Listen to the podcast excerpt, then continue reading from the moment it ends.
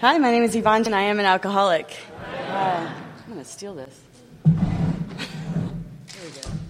we go. uh, it's a pleasure to be here. Um, I'd like to thank Danette and Mark for inviting me to uh, to come out here and uh, participate, and uh, Bernadette for picking me up from the airport, and Mandy for taking me to the meeting last night. It's just it's been great here in uh, in Monroe, Michigan. I've never been here before and uh, and everyone is uh, has been very kind, um, and I love that. And I'll tell you, you know, Dick said it right away too, and um, I try to say it right away too when I'm in a meeting of Alcoholics Anonymous at the podium, and, and that is that I love Alcoholics Anonymous. I um, I love Alcoholics Anonymous, and um, and you'll hear because I'm going to share with you in a general way uh, what I was like, what happened, and what I'm like now to the best of my ability. anyway, um, that uh, that I had nothing good going on in my life prior to Alcoholics Anonymous. I mean, I couldn't count uh, good things in my life on one hand, and, and I have an amazing life today. And, uh, and more importantly, I have um, tools for living that I didn't even I didn't even know were part of the deal. I didn't know that um, that I could be comfortable in my own skin. It never occurred to me. Um, you know, I just thought other people were born that way and I wasn't. And, um, and I know that everything good in my life today is a direct result of Alcoholics Anonymous, and, and that's why I, I love AA the way I do. And, and I always like to tell you, though, if you're, um, if you're new, welcome. And, um, and I, want, I want you to know right off the top that I didn't come here wanting to be a member of Alcoholics Anonymous. Um, I, um, I would have rather done anything, just about, than go to a meeting of Alcoholics Anonymous. I, I hated my first AA meeting, and uh, I was. Uh, what I remember about it is that it was at Truro Episcopal Church in downtown Fairfax, Virginia. I was 13 years old. Uh, my mother sent me. and uh, everyone sat around in a circle and they smoked cigarettes in the meeting back then. Um, and I don't remember hearing anything about the book Alcoholics Anonymous or the steps or sponsorship or the traditions or any. I mean, they may have talked about those things. I'm, I wasn't interested in an AA meeting. I just remember thinking, um, I remember thinking that if people were in a meeting of Alcoholics Anonymous, they must be pretty bad. And, um, and I saw this kid, and, um, and he was 17 years old, and I thought he was cute. And so I went up to him after the meeting, and, and I asked him if he ever killed anyone. And he told me he had, and I thought he was cool. And um, that's that's my uh, my first experience with Alcoholics Anonymous. And um, you know, I was I was raised in a, um, my my family's perfect to tell you the truth. Um, I'm the only alcoholic in my family. I'm adopted, if you care. It doesn't really matter to me, but. Um, you know, if you're interested in the genetic aspect of it, I'm the only alcoholic in my family. My parents are devout Roman Catholics. Um, my mom died when I was five years sober, but they married when my mother was 20 when she died at 58, they had been married 38 years. My, my father is the first man my, other, my mother ever kissed, and they were engaged before that happened. And, um, and that's a true story, and that's the way that my mother lived. And my father is 75 years old today, and he goes to Mass every single day, every day. And, uh, and, uh, and religion always did for them what AA does for me today. And, um, and I, I, you know, it didn't make any sense to me, but you know, if, uh, if, if a good family could prevent me from being an alcoholic, I wouldn't be here. I can tell you that. Um, but when I was uh, when I was growing up, I um, I didn't like the Catholic Church, and um, and I don't have a problem with the Catholic Church today. But I just remember I hated sitting through Mass. I thought it was boring, and, and frankly, meetings of Alcoholics Anonymous seemed much the same way to me. And so my pattern when I was new is that I would sit as far back as I could in the meeting, and um, I mean the furthest corner, and I would try to arrange myself just right so that I could maybe sleep during the meeting. And um, I um, just not interested in AA at all. And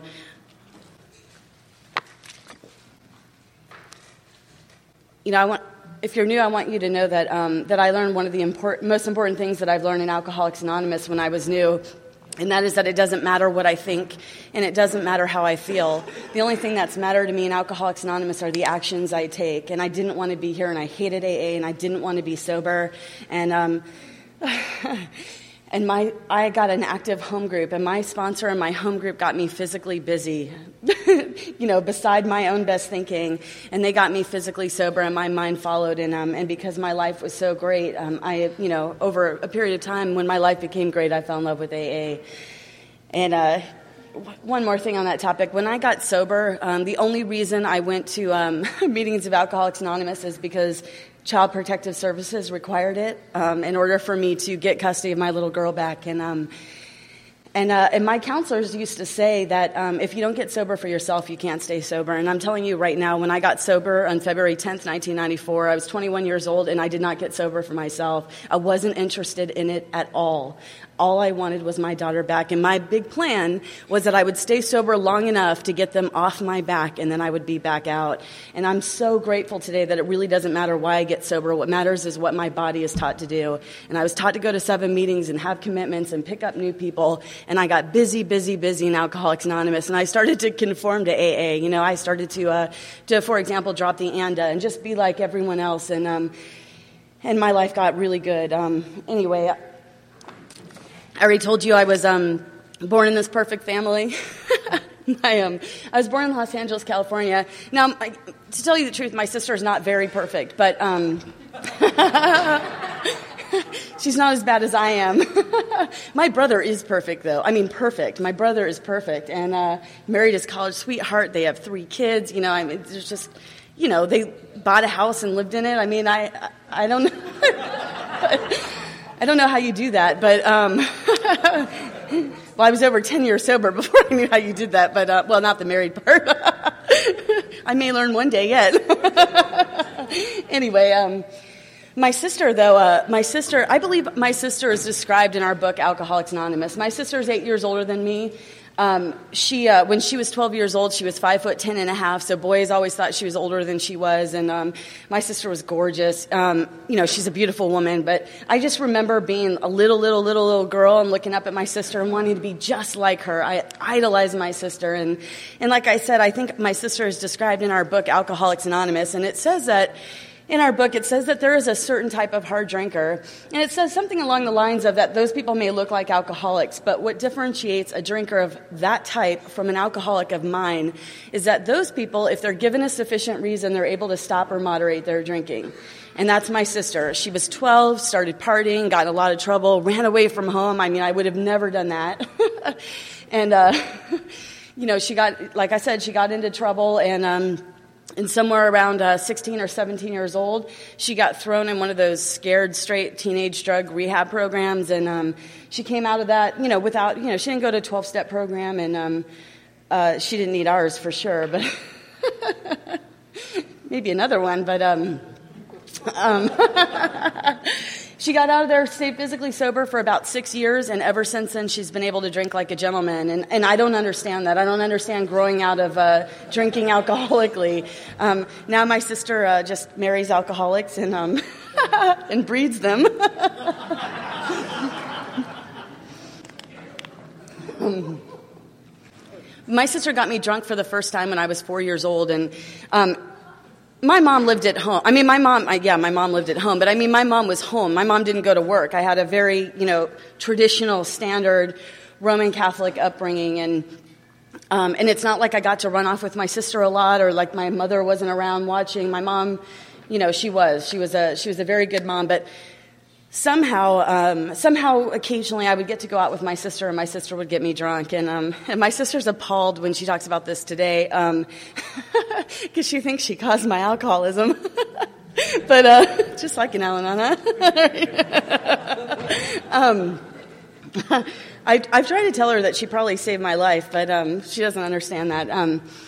Anyway, my sister got me drunk for the first time when I was four years old, and I don't specifically remember the circumstances surrounding the first time I got drunk, but I do remember being very, very little and being with my sister and being around, like, she always dated these really big guys and, like, being around a, a bunch of big guys, and I remember wanting to feel like a part of, like, I just always wanted to be just like my sister, and, and, um, and I remember, um, I remember feeling the magic of alcohol. You know, in the doctor's opinion, it says men and women drink essentially because they like the effect produced by alcohol. But if you read that sentence in the context of the paragraph, they're talking about us, you know, us alcoholics.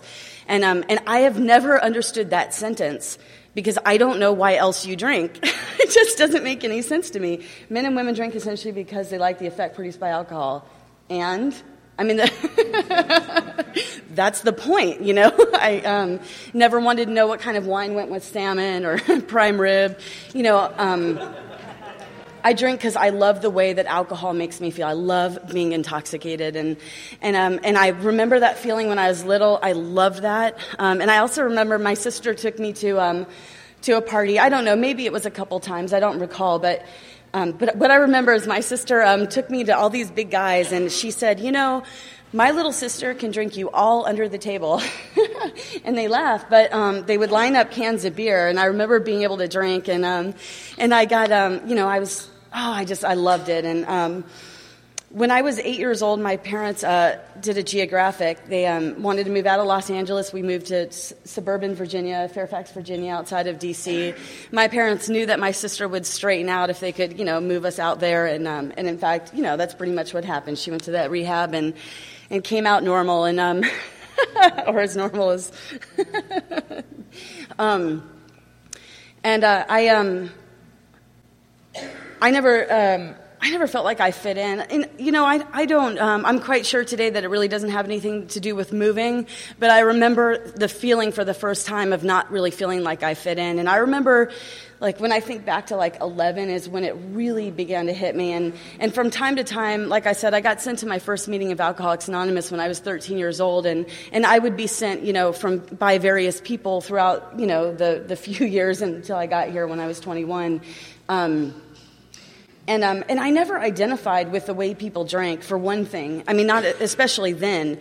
And, um, and especially because I was never honest about anything, um, even to myself. Um, but the one thing that I did identify with in meetings of Alcoholics Anonymous is that they would, um, I would hear people talk about sometimes feeling different from other people. And, and I remember hearing someone say one time um, in this sobriety, not back then, but someone saying like they spent their life waiting for the spaceship to land. And, uh, and I didn't have that particular feeling, but I related to that. I knew what that meant. And I just, I felt like, like, and like I said, somewhere around 11, I felt like there was a glass wall between me and everyone. And I felt like everyone else fit together, and I couldn't seem to fit in with anyone. And as an adult looking back now, I'm, I'm quite sure that I fit in fine, but that wasn't my perception.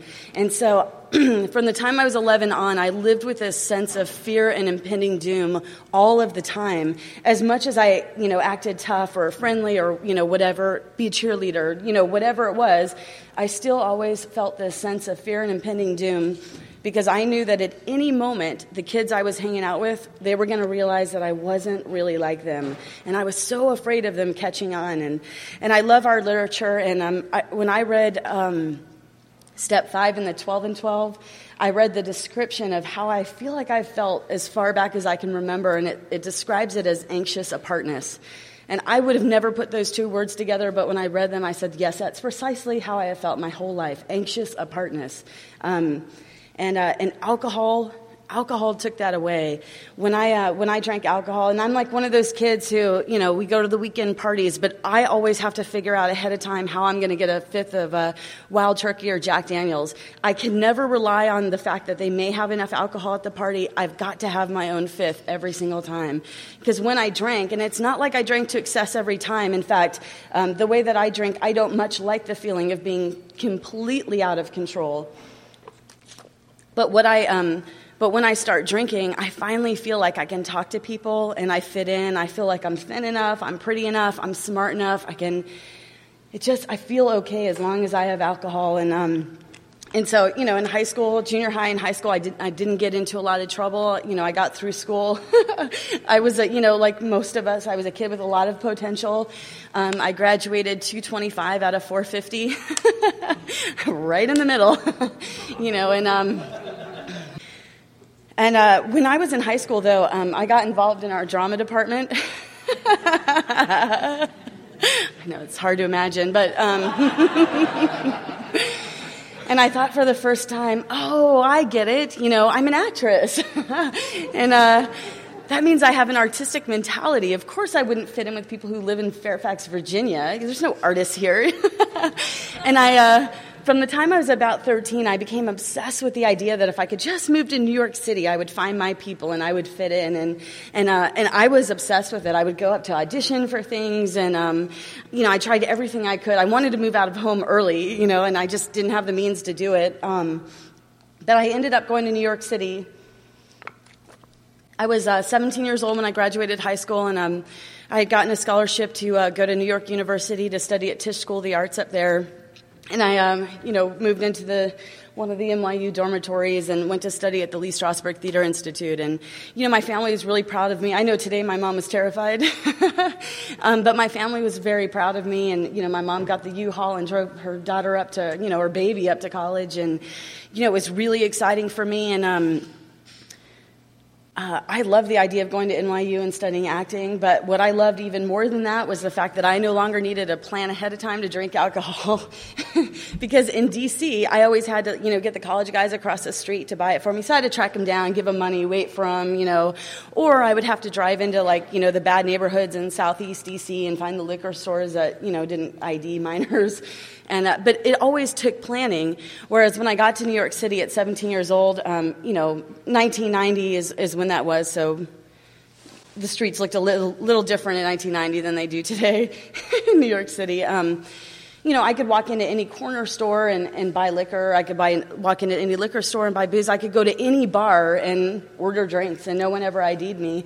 And so, and then you know, even more exciting than that is that the clubs there don't close till four o'clock in the morning, and then there's after hours ones, and they close at six, and then there are the illegal after after hours ones, and they go, you know, and like once you're in on that, there's no way you can't go because it proves you're cool, right? I mean, what better way to be validated than to, you know, have entree into that. So, you know, what would happen is I would party all night and every day the same thing would happen. I would wake up and I would intend to go to school. No, I wouldn't wake up, but you know, the night before I would intend, you know, tomorrow I'm going to wake up and I'm going to go to class. I'm going to start tomorrow and and I would sleep all day and I would wake up and I would think it's too late anyways and I would go back out to the club that night and I would think tomorrow, tomorrow you're going to get up and go to class. It's going to happen tomorrow and and day after day after day. I mean, sometimes I got to class, but I ended up uh, losing the opportunity to study at NYU after one semester.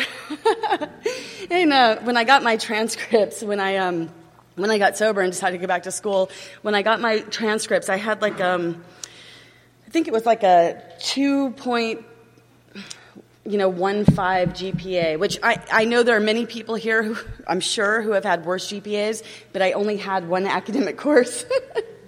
Everything else was like dancing and singing and Tai Chi Chuan. I, you know, I just, you get an A for showing up, I'm sure, but, um, and then my mother explained to me she wouldn't send me money if I, um, you know, if I wasn't in college. I remember trying to tell her that artists don't have to go to college.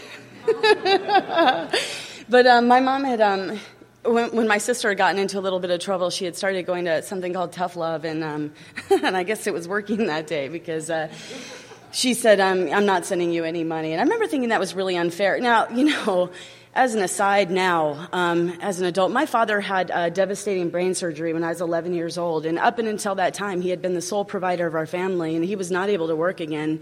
And my mother, you know, had not worked her adult life, had gotten a job as an administrative assistant. And I cannot imagine today what she did to save up money to send me money every month to live off of. I had no appreciation for that whatsoever. Um, prior to coming to Alcoholics Anonymous and for some time into it, all I could ever do is just take. You know, i have always been a taker, and um, and you know that's what I was. And my mom put her foot down that day, and and I went through a series of uh, working at you know various restaurants, and um, and I would get fired because you know the same thing happened with restaurants that happened with college. You know, I would intend to get up, I you know tomorrow I'm going to go, and then I wouldn't go, and they don't they don't keep you on. there are plenty of unemployed actors, so. Um, I remember uh, I was out of a job and I was paying for my own apartment now, and um, and I pulled out the paper and I was trying to look for you know waiting jobs, and I noticed this ad and it said that they were looking for uh, cocktail waitresses and dancers, and I remember thinking, well, that's kind of odd, but. Um, you know, it's New York City, and I kind of pictured like something theatrical.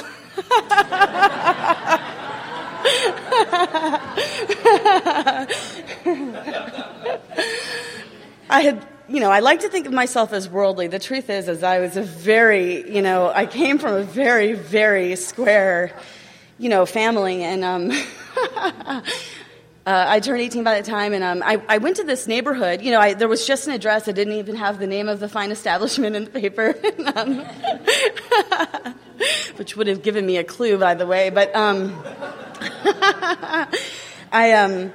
I went to the, the address in the paper, and I had never been in that part of town before. Um, it was around 42nd and 8th. and when I got there, it's like, oh, it had this big neon sign, and you know, with the silhouette of a woman topless, and um, it was called the Star Club. and uh, you know, I walked into the Star Club, and um, I was instantly appalled. Um, I had uh, never seen a strip club in my life, but if I could have pictured one, it would have looked like this. Um, um, it was um, it was like a dark, dirty shotgun bar, and um, and this place didn't have a liquor license. Um, it was the uh, the end of the line for the um, the strippers, and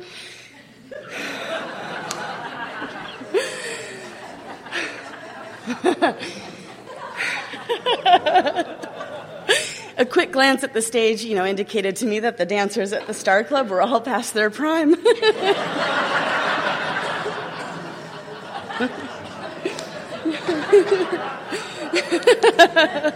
if I ever drink again. Um, Uh, and I, oh, I remember, I mean, it was just, I thought it was disgusting, and I'd never seen anything like that. And I was about to turn around and walk out, and the manager, Tony, walked up to me, and uh, Tony's like, You looking for a job? and I'm like, uh, I'm a cocktail waitress. And um, he says, You're hired.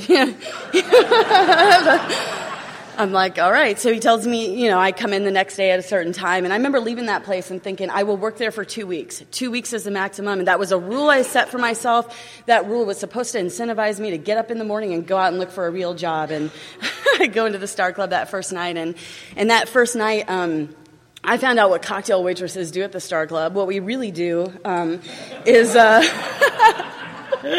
you know, a man seats himself at the bar, and then I'm to go to, you know, sit next to him and engage him in captivating conversation. And then the bartender will come over and say, Would you like to buy the lady a drink? And he says, Yes, that drink costs 20 bucks. I get a commission on it, and it gets him $8 of conversation with me. And I remember thinking, This is crazy. and, uh, you know, they said, you, you know, they're, they're, not supposed to put their hands on you. And I thought, yeah, likely. right? Um, and I mean, it was terrible. I thought that was the most horrible thing I could think of. And, um, but that first night, um, my, uh, I don't know, my second or third uh, customer of the night was this like really young, handsome, rich Greek man. And I was like, you know, Tam, like, I don't know what he was doing in that club. But, um, but he sat there and he bought me drinks all night. I mean, all night. And uh, he, he never put a hand on my shoulder, nothing. He was a perfect gentleman. Like I said, I don't know what he was doing there. Um, and I remember walking out of there, I had like $160. And I remember thinking, work here for two weeks. Are you kidding? I mean, if I, you know, make $160 or whatever it was, you know, I, I quickly calculated that I'd make more money than my father ever made as an accountant. you know, I thought, I love this place. And, uh, And uh, so, you know, the next night I go off to work at the Star Club, and um, there was no young, rich, handsome Greek man. And, uh, you know, now I'm crying to my new best friend Tony about how bad it is. And, and he says, you know, if you dance, you'd make more money. And no, I can't do that. And uh, he takes me in the back where they have a fifth of vodka, and I, you know, became a dancer at the Star Club. Uh, you know, I, I, quickly learned that not all clubs look like the Star Club, and I, you know, I was uh, 18 years old and in fighting weight back then, and um, you know, uh, went on to work. You know, actually, I really it was. It, I thought I wanted to be an actress. I loved the power of that. You know, when I um, went on to other clubs and um, made, I mean, I made a lot of money. It was cash. I was 18 years old. I couldn't spend it as fast as I was making it. And for the first time, I felt like I was beautiful enough and powerful enough, and it was, seemed so validating to me at that time. And, and I'll tell you that if I could have, you know, bottled that power and that money and the way that I felt then, I, I mean, I wouldn't trade it for what I have today, to tell you the truth. And if you'd asked me that six years ago, I probably wouldn't say that, but, um, but I wouldn't trade it for what I had today. But it was fun, you know. Where I got sober, I got sober in the D.C. metropolitan area, and I used to hear people say a lot of times at meetings, they would say that um, their worst day sober was better than their best day drinking. And I used to try to convince myself that that was true, and until I realized that, you know, I don't have to pretend that's true. It isn't true. It isn't true. I don't want to give any newcomer the impression that you're not going to have bad, bad, bad days, you know, when you're sober and Alcoholics Anonymous. And I've had many fantastic days out there drinking. I had a lot of fun. It's not always fun when I'm sober. you know, life happens to me here, sober, just as it does out there. And, um, and I had a lot of fun. I love to drink alcohol. and uh, what happened for me to speed that up is, um, is I, you know, I still fancied myself an artist, although I wasn't doing anything. And um, the only thing I could think of was that I would try anything that sounded daring to me, you know, to, you know, expand my knowledge, and you know, as a true artist should. and um, and I found myself at 18 years old one night. Um, sticking a needle in my arm because um, because I knew a girl who did that, and I thought, like I thought heroin and especially shooting heroin was about the scariest thing I could ever imagine. The only thing that I knew about it was that um, when I was in middle school, I read a Judy Blume book called Dinky Hocker Shoot Smack, and uh, you know it was just it was like the scariest thing to me, and um, and so there I was at 18 years old wanting to try it because it was the scariest thing I could think of, and and I always like to say, you know, I came up here this afternoon identifying as an alcoholic, and, um, and I want you to know I'm a garden variety alcoholic, and I wouldn't ever want to give anyone the impression that if you don't suffer from the disease of alcoholism, that we can help you here. Um, I believe that we need to sit in the rooms where, the, where we hear the music of our disease and the solution for it.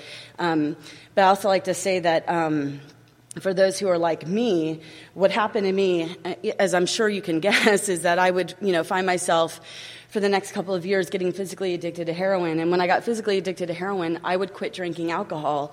And it was always the heroin that landed me up in detox. And I would end up at a detox. They would send us out, you know, to the local, you know, you know, Alano Club or they, you know, they would send us out, and I would go to a meeting, and it, you know, they, they didn't care where they sent us. It would be, you know, some 12-step program, but I would often find myself at a meeting of Alcoholics Anonymous, and someone would come up to me, you know, and I'd be, and they'd say, you know, are you new? And I would say yes, and they would say, are you alcoholic? And I would say, no, I don't even drink. and uh, it would be true at the time. and, um, and that's as far as I got. And thankfully, um, this time when I got sober, my first sponsor, she just wanted to sponsor someone, is what she wanted. and um, she, uh, she attacked me, is what she did. she told me. She told me she was going to sponsor me, and um, and I remember trying to like like first of all, one of the first things she had me do um, because I was actually physically sober over a year um, because I spent my first year in treatment, which I'll get to. But um, yeah, I was over a year sober, so she told me to write out a four step, and I said to her, um, "Well, you know, I don't have to write a four step because I'm not an alcoholic." And, uh, and she said her favorite words, which were, I didn't ask your opinion. and and, uh, and she was to say that many, many, many times to me. And, um, and she had me write out this inventory, and I'm so grateful. And I did the four columns as it's outlined in our book, Alcoholics Anonymous. Like I said, I'm so grateful for that because I had gotten a little bit of uh, treatment knowledge from when my sister was in treatment, and I knew I knew alcoholics mean you know you can say one day at a time, but what you really mean is forever. Like you can't ever drink. I, I didn't get the concept of like we live one day at a time. Like I thought you were trying to trick me into thinking you only have to quit drinking for a day or something, but. Um, you know, I knew that if you're alcoholic, it means you can't ever drink again, ever, ever. And I just always remember, like, I couldn't imagine, first of all, going the rest of my life without drinking. And, um, and second of all, it just seemed to me that drinking never really got me into any trouble, which wasn't true. And, um, and anyways, that's not a qualification for alcoholism. um, I identify with our book, Alcoholics Anonymous, where it says that when I take a drink, I cannot control how much I drink or when I'm going to stop. Um, and that is true for me. That has been true for me since the time that I was very, very, very little. You know, when my sister went into that Scared Straight teenage rehab program, I was uh, almost nine years old. And, um, and I didn't have alcohol. I mean, maybe a sip of my dad's beer, a sip of my mom's wine, but I didn't have alcohol for a couple of years. And I'll tell you, when I was 11 years old, I spent the weekend at my girlfriend Heather's house, and uh, Heather's parents were out of the country for the weekend. And uh, her older sisters were in high school and they were supposed to be babysitting us. And Heather had a couple little girls over and we were doing little girl things that weekend. But at some point, I don't know, I think it was probably Saturday night, I saw her high school sisters sitting around the kitchen table and they were drinking something called Seagram 7. And I hadn't been drunk in a long time and I wanted to get drunk. And I remember distinctly having that thought at 11, I want to be drunk. And I walked up to those girls and I put my hands on my hips and I said, you know, I could drink you all under the table. and they laughed at me but they gave me a liter of seven and seven. And, um, and I can't tell you anything that happened that night. Apparently, I've been a blackout drinker since I was at least 11. What I can tell you is when I woke up the next morning, I was in my training bra. and that's it. and there weren't any boys in the house. It's not like anything inappropriate happened. I just, you know, that's how I wake up sometimes. I found my clothes on the third level. I had urinated in them sometime during the night. So, you know, that's the way I drank as an 11 year old. And, you know, I didn't shoot for that. But the truth is, you know, I. Uh, I like the feeling of being drunk, and but when I take a drink, I can't control how much I take or when or you know when I'm going to stop drinking. And sometimes I can go out and have a few drinks and have a good time and meet a good guy and you know and it's great. And other times I wake up on the basement floor in a training bra and I just I never know what's going to happen. And and uh, and I started to put that together when I wrote that inventory for that woman. And I'll tell you that you know when I got to Alcoholics Anonymous, um, first of all, I, I would um, identify solely as a junkie. Um, I always personally thought that addict sounded kind of wussy. It was just what I thought. Um, and tw- no offense to anyone here, I was 21 years old, and that's what I thought. And uh, an alcoholic, you know, I, I didn't really think, first of all, that I, because I didn't understand what an alcoholic was. I mean, I thought, you know, I didn't understand, can't control the amount I take or when I'm going to stop. I think alcoholic is brown bag and raincoat and, you know, like we see in the movies. Um, but um, totally lost my train of thought. um, yes, junkie, thank you. Um, when I was four months sober and I was still in that treatment facility, they sent me to a meeting of Alcoholics Anonymous. It was a closed discussion meeting, and I identified as a junkie because I really needed to share that day. And uh, My first sponsor, when I finally got one, you know, when she pointed herself to me, explained to me that meetings of Alcoholics Anonymous are for talking about the solution of the disease of alcoholism, and that if I don't have a solution, I should share my problem with my sponsor and listen to a solution in a meeting of Alcoholics Anonymous. And I didn't know that, but I, you know, I had to share that day. Um, I'm sure I had something really important to say. And um, when I identified as a junkie, the woman asked me, who was leading the meeting, asked me to leave.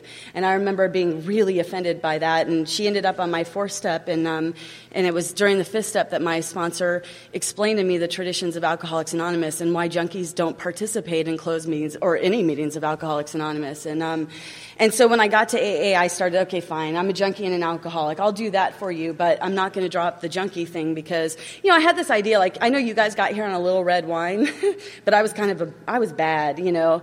Um, the truth is, I lasted out there two and a half years, but I was a legend in my own mind, and I wanted you all to know it. and uh, so I was a junkie and alcoholic. And when I did my fifth step with that woman, after my fifth step, she played a tape of a man named Johnny H., who was from Long Beach, California.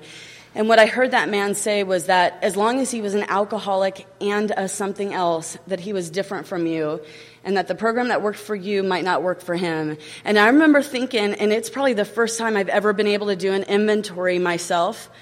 Um, I remember thinking that's exactly why I say I'm a junkie, because I want you all to know I'm a little tougher than you are.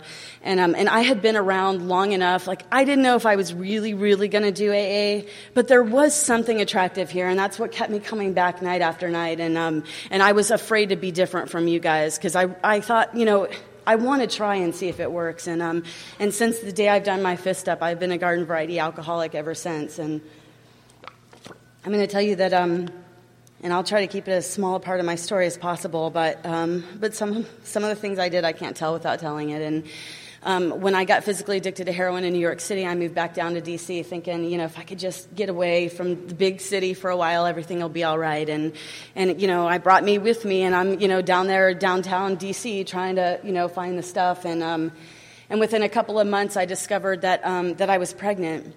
And, um, and I had been uh, shooting heroin probably twice a week. And um, the day I found out I was pregnant, um, I, uh, I quit smoking cigarettes and I quit drinking alcohol. And um, and I quit shooting heroin. And uh, I went to the pediatrician four days, or the you know OBGYN four days later, and she told me that I was two months pregnant, and I had no idea. And I, I told her, I said, well, I've been shooting heroin probably twice a week. What's going to happen? And and my doctor said, um, well, the greatest danger to a baby in utero during the first trimester from heroin use is spontaneous abortion, but we still have a heartbeat, so your baby will probably be fine. And I was totally relieved. And then she said, um, Do you need help? And I said, No, I, I quit four days ago. And, uh, you know, I'm, I, I meant it, you know. I am. I wanted to be a good mom. You know, I wanted to be a mom like my mom was, but cooler. I wanted to be cooler, no polyester, but but I wanted to be. You know, I wanted to be a mom like her. My mom's a great mom, and uh, and I had no intention of, uh, of ever doing that. And I was really sorry that I had been doing it at all. And, you know, I didn't know I was pregnant. And I can tell you that I stayed physically sober for, for some months. I don't know very, I, I don't re- recall very much about it. I just know that somewhere between five and seven months pregnant, um, I was living in, you know, a, an interesting neighborhood in, um, in an interesting part of D.C. Um, and every night I, I, was bartending at a club in DC, and I would get out of the cab and I'd see those guys on the corner. But every night I would just go straight in my row house, straight in my row house, straight in my row house. And this one particular night, after a week where it seemed like everything went wrong, I remember getting out of the cab and seeing the guys out there, and then thinking, you know, I'm just going to go say hello. And, um, and then I had that thought in the back of my head that said, That's not what you're doing. You know what you're doing. And I remember thinking, I don't care. And, um, and that night, somewhere between five to seven months pregnant, I started shooting heroin and smoking crack and drinking alcohol. And I began to use whatever substances I could with a desperation I could, um, I'd never experienced before because I couldn't stand being physically sober with the knowledge of what I was doing to my little girl. And, um, and I don't know how long that went on for, but I know that the, uh, the next time I saw my doctor, when I walked in, I had, you know, the big swollen hands, and she said, um, I know you're shooting heroin, and you have three choices. You can um, keep doing what you're doing. When your daughter's born, we're going to drug test her, and if she has drugs in her system, she will be removed from your custody. Or you can try to quit on your own, and your baby could die in the process, or you can go on methadone. And and I went on methadone. And when my daughter was born, she had a detox in the neonatal intensive care unit for 16 days. And, and I was really sorry about that. And I had every intention of never doing that again. And I remember people asking me if I wanted to go off to a facility. And I said, no, if I ever, you know, if I ever think about doing that again, I'm going to picture her shaking in that little plastic tub and I won't do it. And my daughter was released to me at 16 days old. And um, three days later, we were living in a crack house. And, um, and for the first nine months of my daughter's life, the way that we lived was like this. I would um, move into a crack house with her. Now, my intention was to just go there, get something, and go back to my parents' house and, and, you know, do it there. But I would like go there and move in. I just, I don't have the ability to leave once I'm there. And every time I think, you know, that's the insanity. I, I think it's going to be different this time. And so I would go move into a crack house, and often it didn't have windows or running water, and I was there with an infant. And, um, we would live there for a couple of days or a couple of weeks or a couple of months, and then I would think, I can't live like this anymore. And I would call my mom, and she would come pick me up and take me to detox and take care of the baby. And when I got out of detox, I would go stay with my parents again. And then one day I would think, you know what, we're just going to go down, pick something up, and I'm going to come right back. And it would happen all over again. And, and um, when my daughter was nine months old, I had been uh, working for an escort service.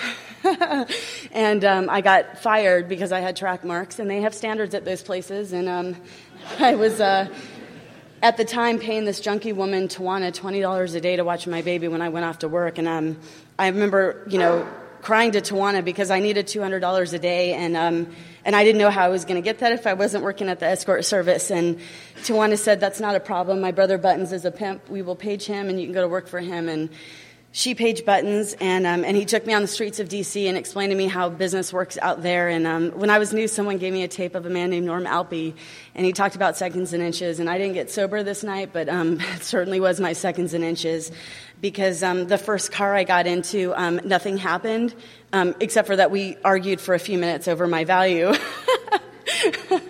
I felt, you know, I mean, he thought I was street price. I felt I was worth something more. And, um, and it's a good thing that nothing happened. I didn't have a dollar on me because there was a police officer in a car waiting behind me, actually a couple, and they put on their lights and asked me to step out of the vehicle. And I stepped out and said, um, It's not what you think. How do I know what they think? Um, uh, but they ran my record, and I begged them not to arrest me. They ran my record, and because I had no priors, they agreed to let me go that night. But they said, Go home. If we see you on the street again, we're going to arrest you on sight. And Button said, You're too hot, go home, and I'll send someone to take care of you. And, um, and uh, no one came to take care of me. And I was really sick all night. And at 7.15 in the morning, I knew I just I needed $20. And um, I called my mom and because she was about to leave for work. And I was too ashamed to speak to her again. But when I heard her voice on the other end of the line, what I said was, if you bring me $20, I'll let you have the baby. And, um, and my mom was more than happy to bring me $20. And my um, granddaughter went off to live in, uh, in foster care. And she, my daughter, her granddaughter, um, and she was nine months old at the time and, and very, very sick. She was very sick.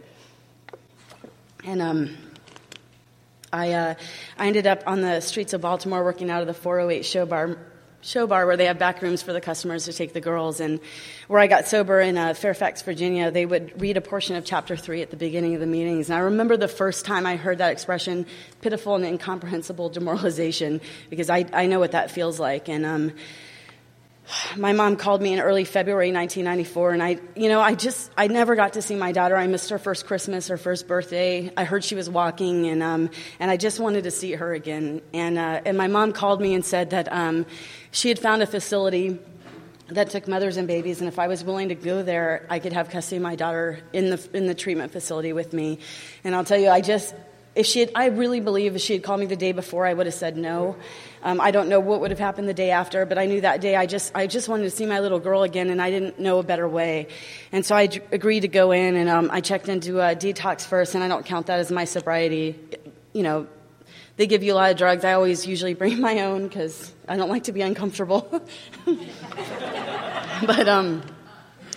But I know that the day I walked out of there, which was February 10th, 1994, I was as physically sober as I, um, as I am today. And um, that's the day I entered that facility. That's the day I got custody of my little girl back. She had, um, had turned one January 21st. And when my mom brought her to me, uh, I hope I never forget, she was holding on to my mom and she was screaming and crying for her mommy. And she was not talking about me. Um, she had no idea who I was. And, um, and I. So I went to this facility and I was there for 14 months. And I remember um, inpatient for 14 months. And I remember telling them, because they would make us go to meetings, not a lot, because they really focused. Uh, uh, you know, it was hard financially, actually, for them to get all the babies taken care of and get the moms out. But, um, you know, we went to one or two meetings a week, and I mean, a month. And, um, but when we got passes out of there, it was a requirement that we had to go to a meeting while we were out on a pass. And I remember arguing with them about it because when you first get passes, it's four hours. And I didn't have a car. And I said, that's not fair. I've, I've worked so hard for my four hour pass. and all I can do in four hours is take a bus to a meeting, go to the meeting, and take the bus back. I should be able to do something fun. and they said, you know, they don't care. And they had this thing where, like, sometimes they would pop up where you were supposed to be, and you never knew if it would be, you know, so you had to do it. And um, and I would tell them, I said, you know, you can make me go to meetings while I'm in here. I will never ever go again once I'm out. It's pointless. And uh, I'm so grateful. My um, my counselor in there, I call her at least on my birthday every year. Um, to thank her for what she did for me. But um, when I was uh, 11 months sober, I um, you know, I'm still. It's the same way. I mean, I'll go to meetings while I'm here, and that's it. And when I was 11 months sober, I. Uh, I went. I was out on a pass, and I went to our local um, Alano Club, and uh, and I noticed that they had, you know, there's like flyers back there with some upcoming events that have AA speakers coming and workshops and stuff. Well, they had that at the club, and all of a sudden, I noticed one day that um, that there was going to be a spaghetti dinner and there was going to be a speaker there and his name was sandy beach who at the time lived in, um, in the dc area. And i had this memory that this detox i used to go through a couple or a few times um, when sandy lived in dc there was like a 12 or 13 year period of time where he put on a 12 step workshop. It was on saturday mornings. I think it was called saturday morning live but i was really new um, and it was in uh, Bethesda, Maryland. And our my detox used to take us there every week. And the reason I remember it is because I always sat in the back, like I said, and I would always just try to sleep, and that was it. Um, but something I must have been paying attention because something Sandy said made me laugh. And the reason I remember it is because I remember hearing my voice laugh out loud, and then I remember thinking, "Why are you laughing in AA? this is so lame."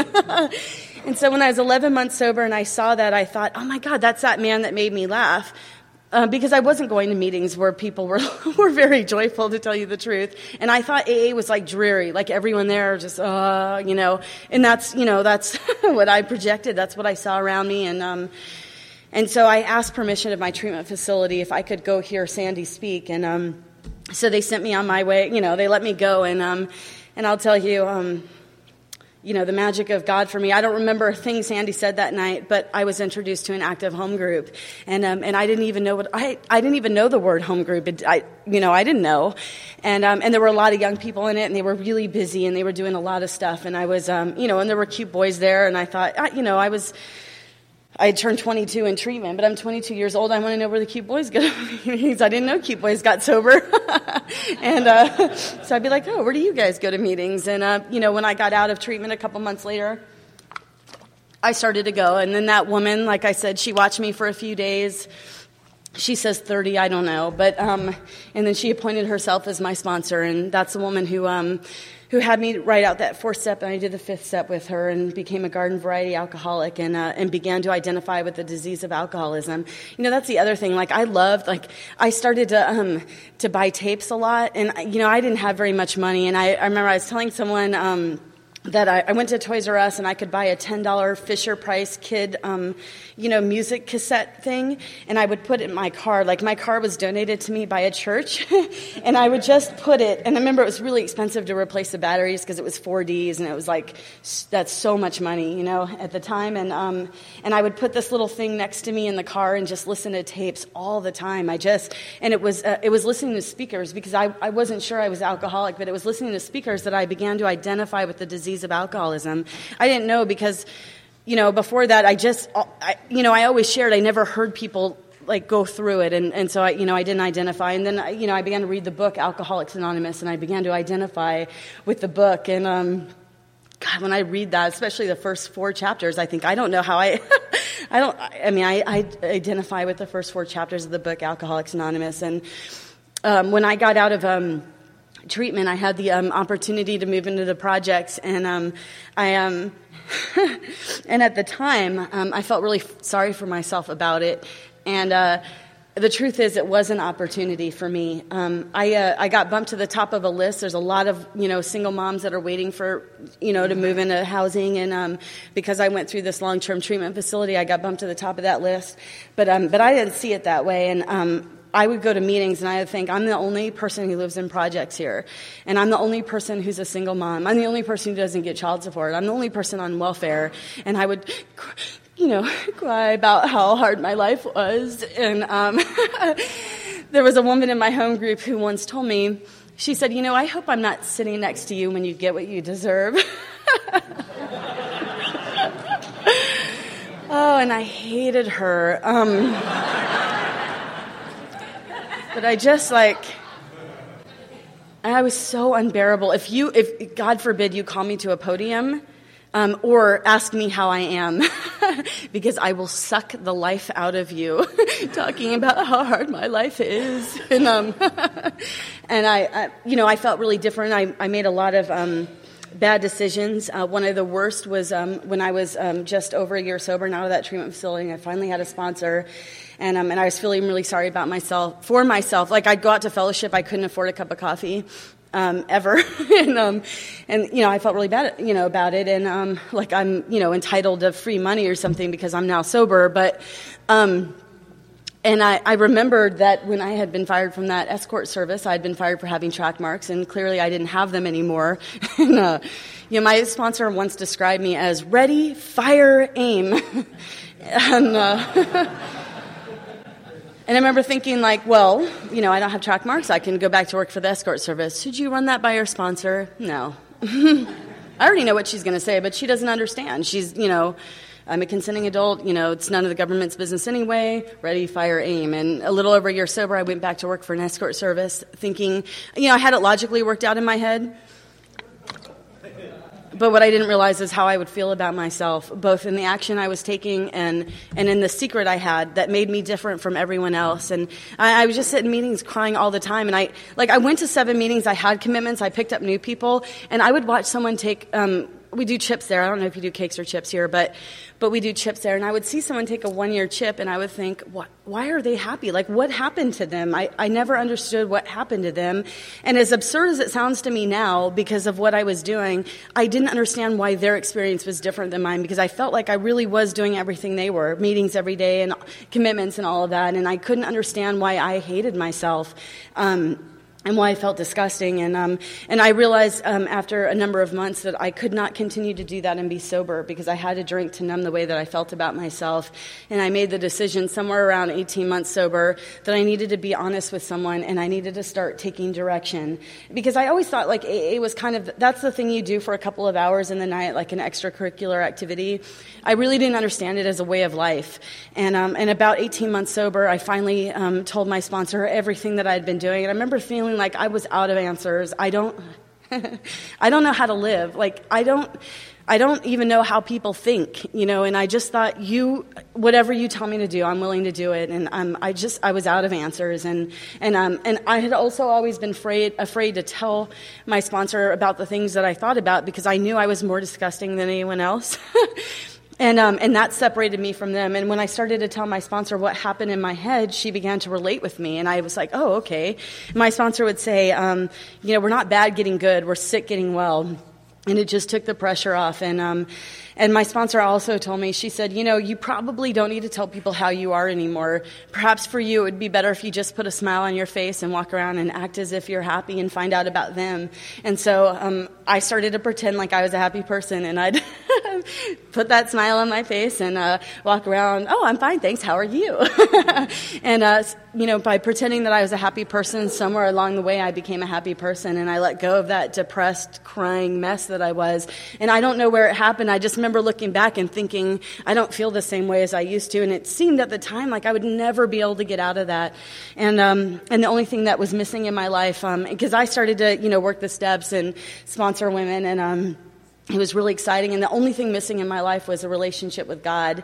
And, um, and I came here agnostic. I, I was agnostic from at least 11. And I remember thinking, like, I know that you guys, I mean, maybe there's a God, maybe not, I don't know. And I know that many of you believe in God and that you feel God. You tell me you feel God. But there is nothing that you can say to me that gives me the feeling of God. So I, you know, I, I don't know. I just, I don't know how you get past that. And um, I didn't know what to do. And when I was, um, two and a half years sober. And, you know, I lacked the humility to even get down on my knees and pray. Every time I tried, I felt stupid, like it was just air. And, um, you know, it's just, uh, God, no, I can't do it. I can't do it. And um, two and a half years sober, I took a trip out to uh, Anaheim, California, actually to go to ICYPAA. And, um, and I was out there and I um, attended my current home group, the, the Pacific group. I went to their Wednesday night meeting because I'd heard all these speakers from there and, and fell in love with it and decided I you know, wanted to move there and be a member of that group. Um, on my way back to, uh, to DC, when they called my airplane, I stood up really quickly and I accidentally hit myself in the eye with my boarding pass and my eye was really stinging, but I got on the plane, you know, because you hit your eye and it stings for a little bit and it goes away. Uh, but it didn't go away, and um, I was in an excruciating amount of pain. When I got off in D.C., my um, I was picked up at the airport and went straight to the emergency room and found out that I had accidentally clipped off some cornea, actually. Um, which is gross, but it's really not a big deal. Um, corneal tissue is the fastest reproducing cell in the body. It's, you know, you cut your eye, almost everyone's done it. It, sing, it stings, it sucks, but it grows right back. It's no problem. And, and that didn't happen for me. And, um, over a couple of months, um, I went totally blind in my left eye. I'm still blind today. I went totally blind in my left eye. I developed an ulcer in my eye. The, the the cornea never healed, so it was always cut, so I was always in pain. It felt like I had necrotizing bacteria. It felt like someone was sticking a hot poker in my eye.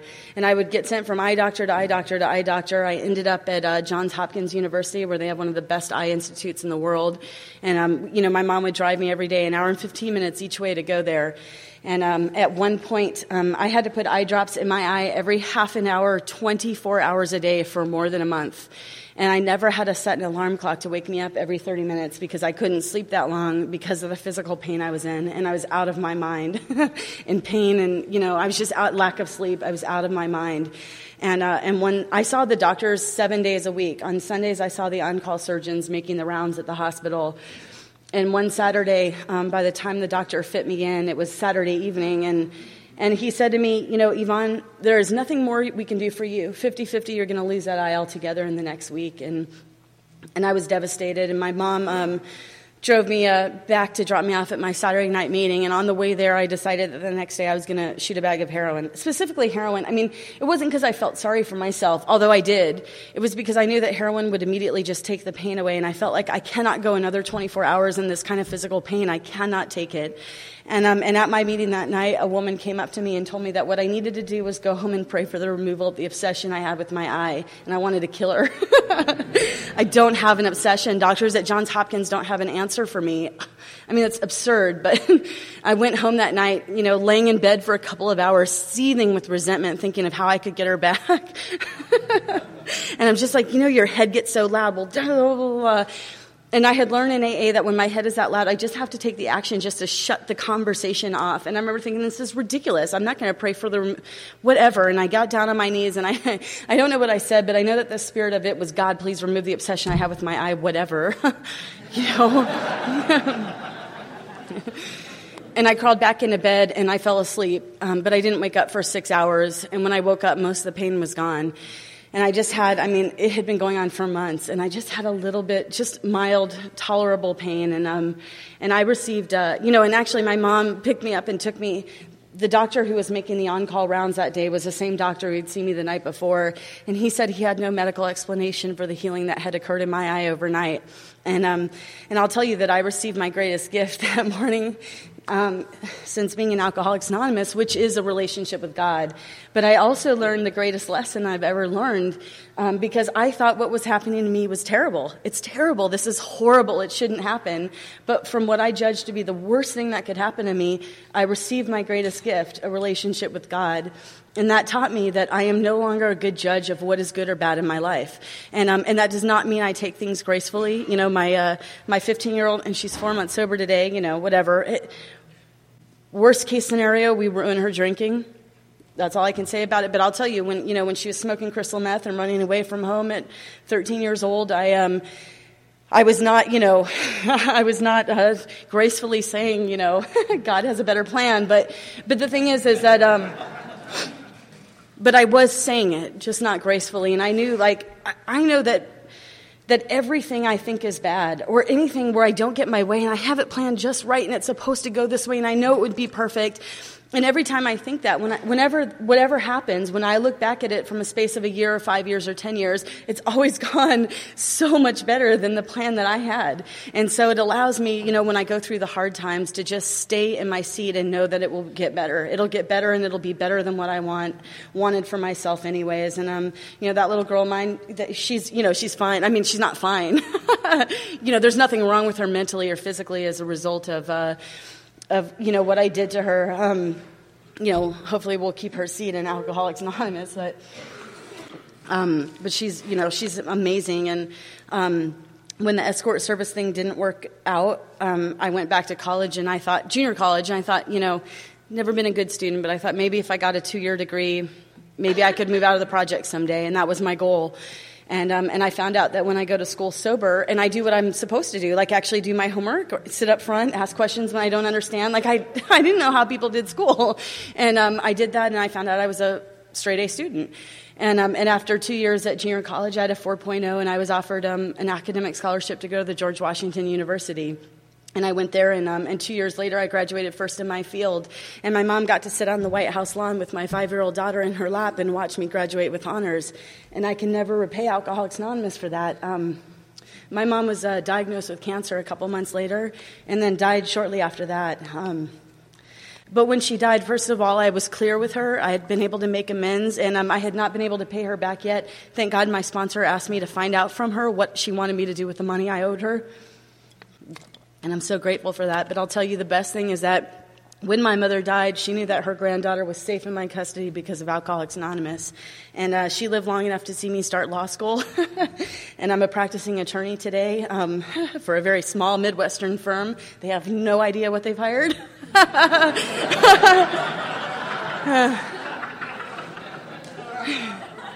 But you know what? I'm a really good worker. I'm a hard worker. I've learned to be a hard worker in Alcoholics Anonymous because my sponsor always told me that whenever something is wrong with me, I'm not working hard enough. Work harder. Be there earlier. Help more people. Pick them up. You know. And I am. I. You know. You know. Today. Um, I go to as many meetings as I can. Um, you know, as a single mom with a kid in trouble. Actually, now that she's going to meetings, it's easier. But uh, and um, you know, I work with women. I'm clear with my sponsor. You know, I'm current with her, and um, I go through our book Alcoholics Anonymous, and I'm very committed to my home group. And um, you know, like I said, it's an, I have an amazing life today, and everything good in my life is because of Alcoholics Anonymous. And I just want to um, share one thing with you that um, because I always like to remember this myself. Bill Wilson once said that. He said, Alcoholics Anonymous is not the story of our success. Rather, it is the story of our colossal human failures transformed into the happiest kind of usefulness by that divine alchemy, the loving grace of God. Thank you.